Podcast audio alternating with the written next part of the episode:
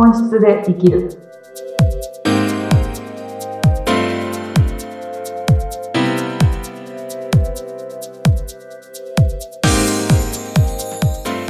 こんにちは。本質で生きるきっかけを与えている愛です。よろしくお願いします。はい、えー今回もインタビューを務めさせていただきます。ズッピーこと、ズシヒデツグです。あいさんどうぞよろしくお願いしまよろしす。くお願いいたします。はい。あの前回はね、この番組で初ゲストをはいお。迎えして、はい。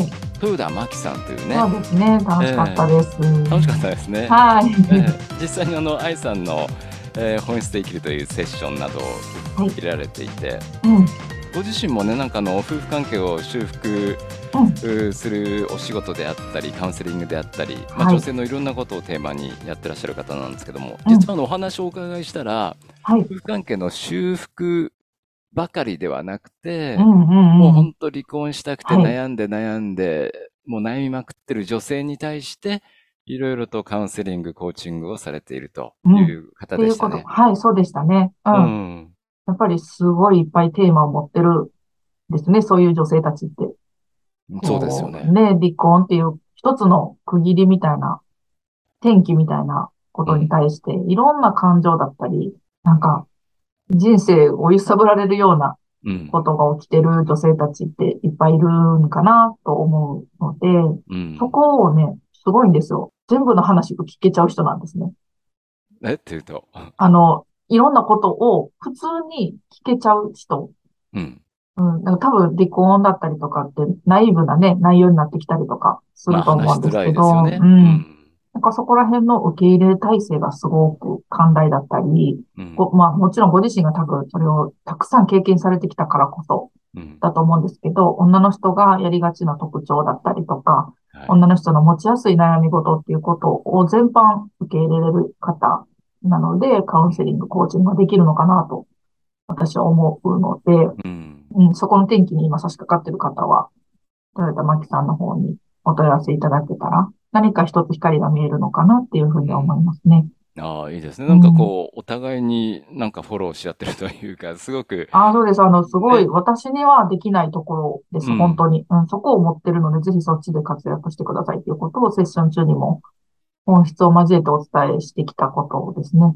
うん、うん。そうかそうか。ね。で、あの、番組の中でも、豊田さんがおっしゃってくれたのが、まあ、はい。愛さんのはい。ね、えーセッション、本質で生きるっていうセッションを受けて、うんまあ、今まで自分がマイナスに考えていた自分の、この、触れてほしくない部分が、こう、プラスに考えられるようになって、はい。何かこう、肩肘張らずに生き方が楽になったみたういなね、ん。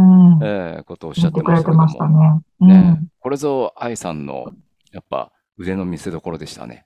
そうですね。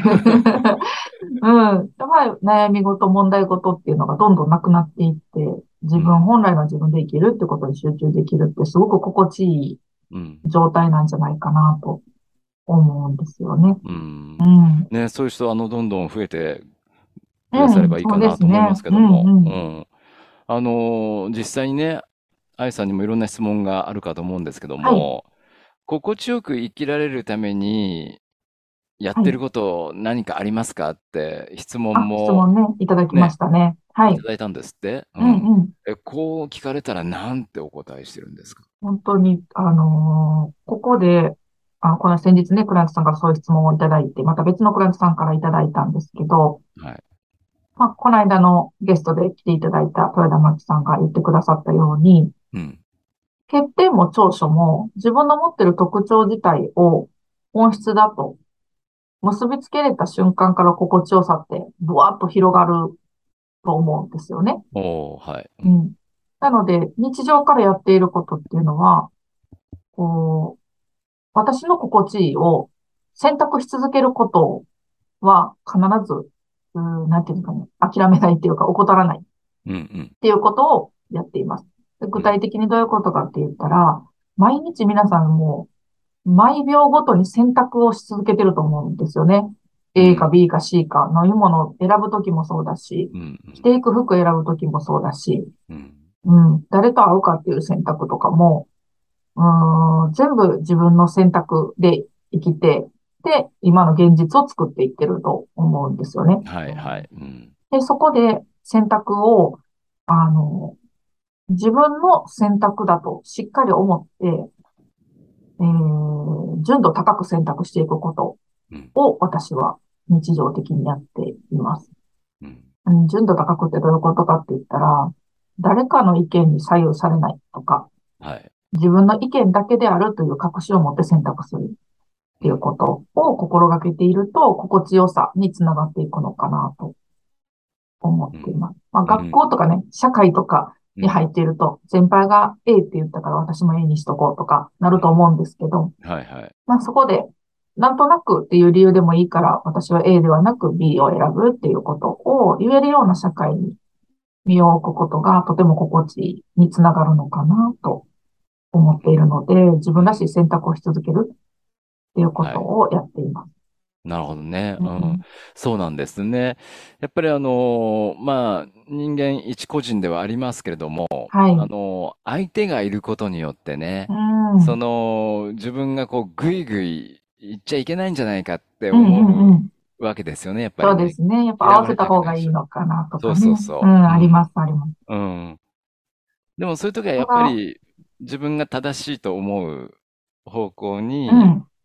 やった方が自分の気持ちは心地いいわけですよね。そうですね。やっぱりそこで割り算で言ったら余りを出してる感覚だと思うんですよね。うん。うん。で、自分の選択を純度高く選択していけば、割り算してもゼロになるはずなんですよ。